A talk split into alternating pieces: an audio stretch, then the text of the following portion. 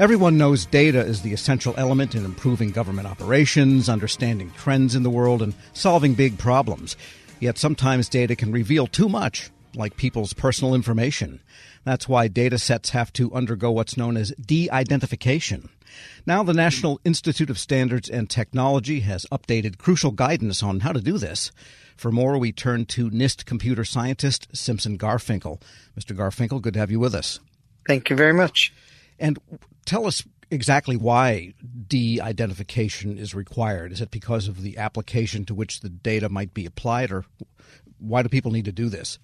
Well, I think we need to, to step back a bit. Federal agencies operating under the Open Data Act are required to make data sets in their possession available to the public.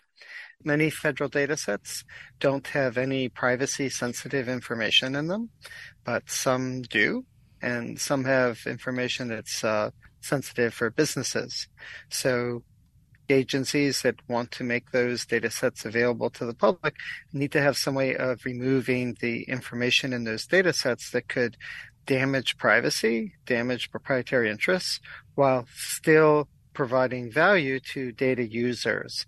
And that's the topic that the draft publication that was just closed for comment, that's the point of that publication. Right. And this is a reissue of some older guidance. So, what has changed now? What caused NIST to decide that you need to get a new draft out there and get comments? Well, actually, it's not a reissue of older guidance. The guidance was never issued. Back in uh, 2016, a draft was published, and then due to uh, a number of internal issues, that draft was never finalized. And so over the years, there's been an effort to finish that draft and actually bring it across the, the finish line. And so that's what this is about. Until a NIST document is issued, it's not guidance, it's just a draft document. Got it. But uh, what was the issue the last time around? People overwhelmed comments, or it just you said it was an internal uh, issue? The issue was that the the individuals working on it were working on other projects. All right, and when you do de-identify, then it sounds like it's just a matter of removing certain information from a database and leaving the rest, or is it more complicated than that? Well, unfortunately, it's a lot more complicated than that. Many years of experience have shown us that if you simply remove obvious information and release a data set, that that information can be revealed through manipulations of the data set or by linking the information that remains in the data set with other data sets that are publicly available. In a previous NIST document, we detailed that in this document, we reference that document and we also provide some more concrete guidance. I could give you an example if you would like. Yeah, please do. Right. So one of the famous examples is that in the 1990s, there was a uh, request from the New York City Taxi and License Commission for a list of uh, all the taxi paths. And uh, that was uh, released under their Freedom of Information Act, their equivalent of it. And uh, the taxi medallion numbers had been transformed so they weren't obvious. And the uh, start and end locations of every taxi drive was left in the data set. So uh, one of the first things that was done was that people realized that the transformation for the taxi medallion numbers could be backed out it was hashed into a sequence of into an alphanumeric code, but it was possible to take all possible taxi medallion numbers, hash them, and match that up.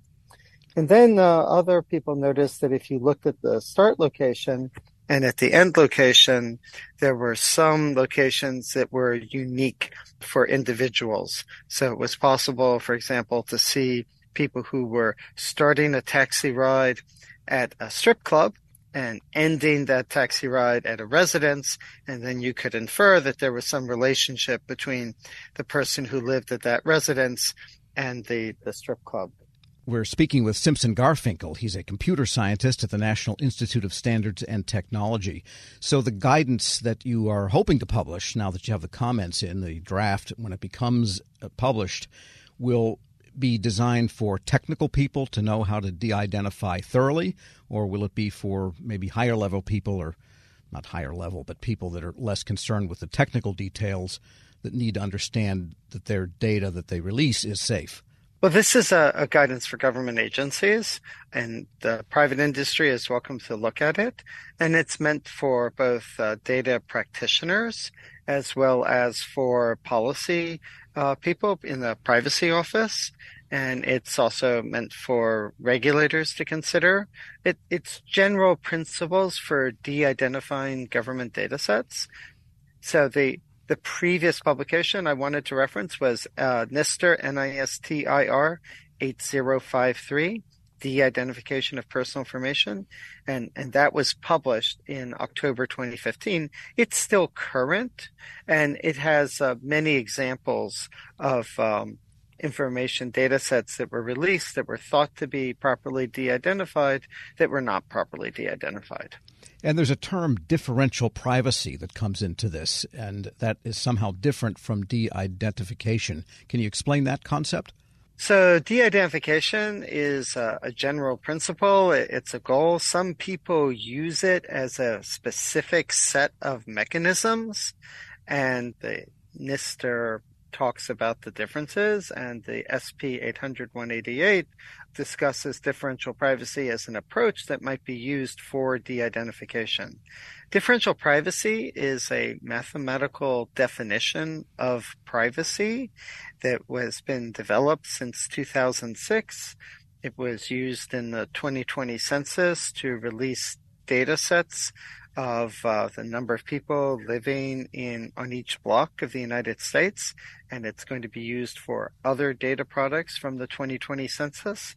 And the idea of differential privacy is to carefully control the privacy loss that individuals suffer when their private data is used to create a public statistical product differential privacy is one approach that you could use for de identification. There are other approaches Unfortunately, there's less mathematical or formal basis for those other approaches. Uh, people who use them hope that they work. They're much more, say, aspirational than differential privacy, but there's no way to know if they actually are working. And, and that's uh, one of the problems that they, we have with them. Right. So then, just to get back to de identification, there, the objective is such that when the data set is released and has been de identified, nobody can make correlations through some other means and reconstruct what was taken out with respect to personally identifiable information? So that's actually not true, unfortunately. There's no way to have an absolute guarantee of privacy or an absolute guarantee that there's no risk. We can simply lower the amount of risk and we can lower the amount of privacy loss that individuals suffer. One of the reasons that we've had some challenges in getting this out is that there's a lot of disagreements in the data user community between people who are using old legacy techniques for de-identification where they believe that they could have an absolute assurance of safety and people who are up with the current mathematics uh, the, the current research which shows that there is no way to be totally safe uh, differential privacy forces you to confront that, and techniques that don't use differential privacy are more sort of like um, you know fire and hope. Like you you you use the approach, you think that it's going to work, but there's really no mathematical underlying basis that it will work. And, and that's what leads to the sort of privacy problems that we documented in this, in NISTIR 8053.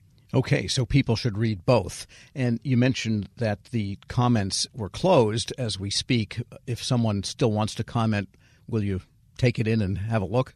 I'm sure I'll receive any comments that come in, even if they come in after the window. We just can't guarantee that for significant comments that we'd be able to take them into account, but we'll certainly look at them. Simson Garfinkel is a computer scientist at the National Institute of Standards and Technology. Thanks so much for joining me. Thank you very much. I really appreciate the time. And we'll post this interview along with a link to the new guidance or the draft at federalnewsnetwork.com slash Federal Drive. Identify with the Federal Drive. Subscribe wherever you get your podcasts.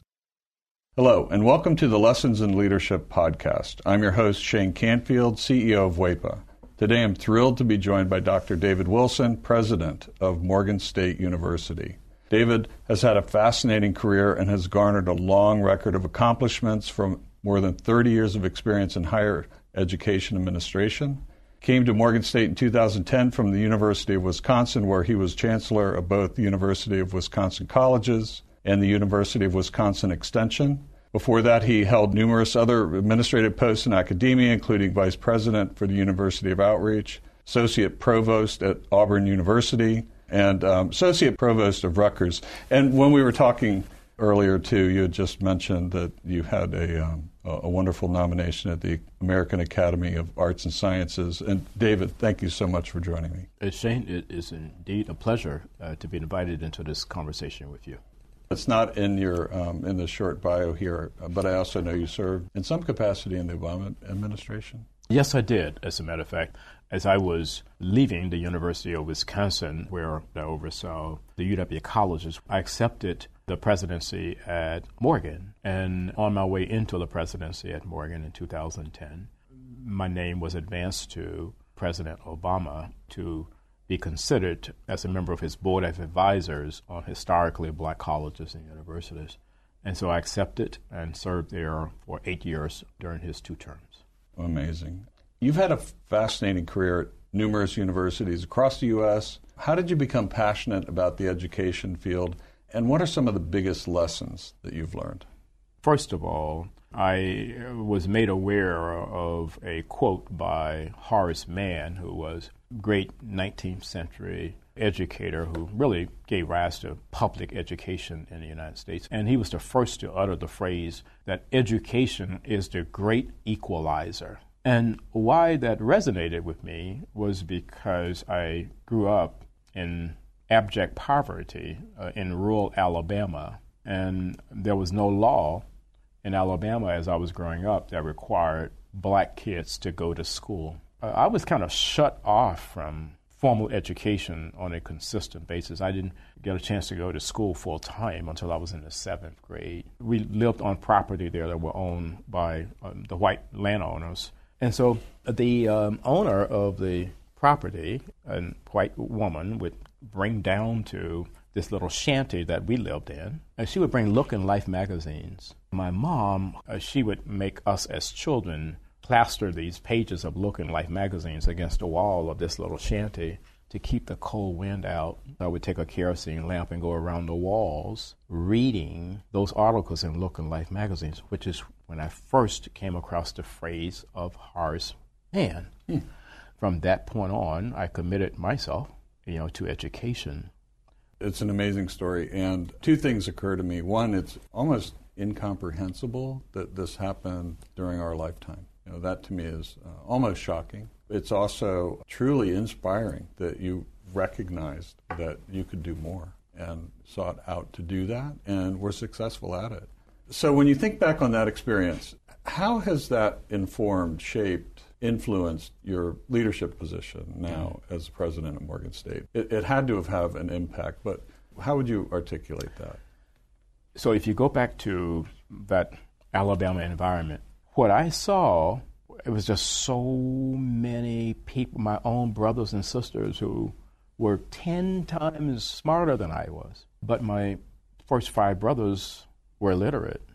They never got an opportunity to show the nation how brilliant they were. Therefore, I really took on this whole notion that my life had to be about ensuring that individuals who were drowning in potential and they didn't realize it would be in a position where they would realize it.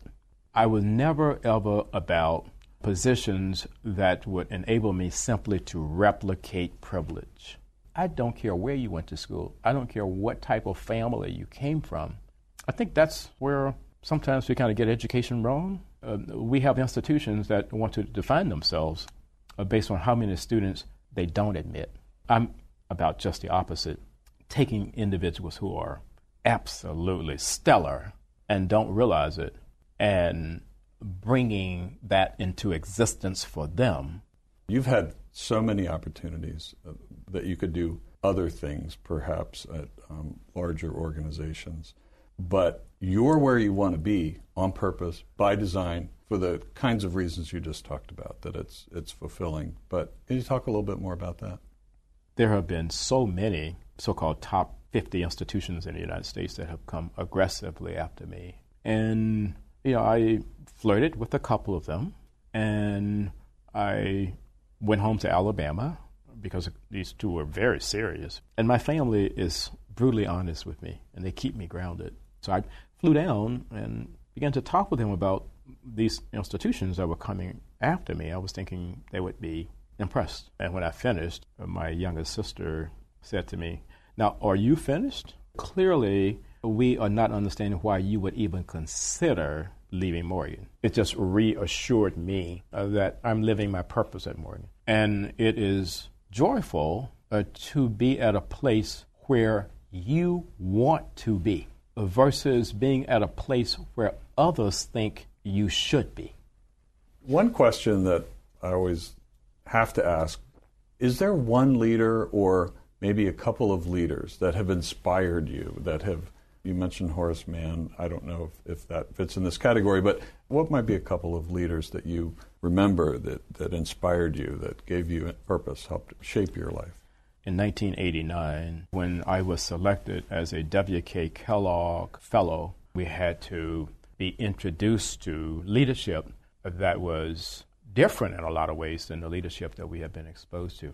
In February of 1990, uh, Mr. Nelson Mandela was released and that's where I wanted to go and meet Mr. Mandela.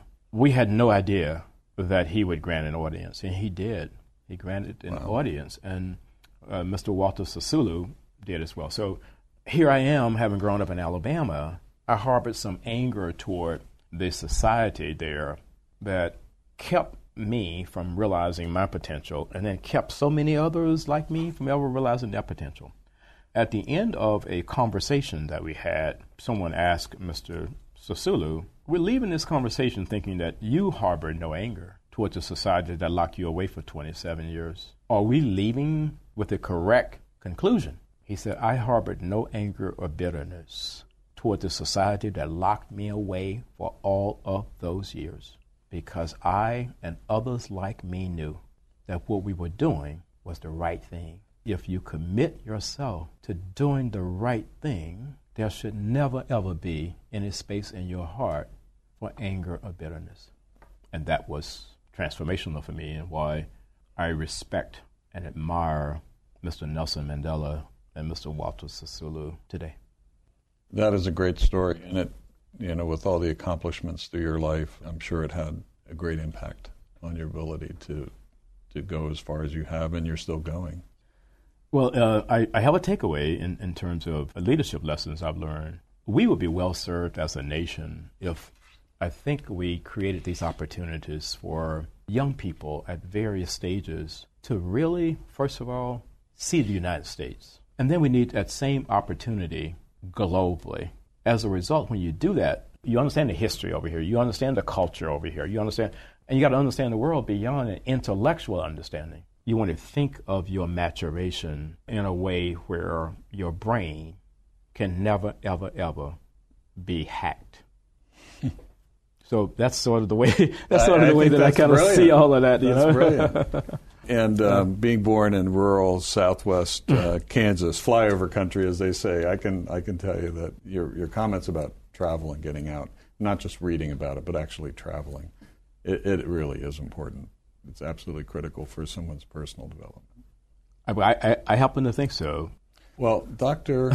David Wilson, thank you so much. I love every single piece of today, but also your life story. It's really impressive, inspiring, and thank you for sharing it. Shane, today. thank you very much for inviting me to have this conversation with you again.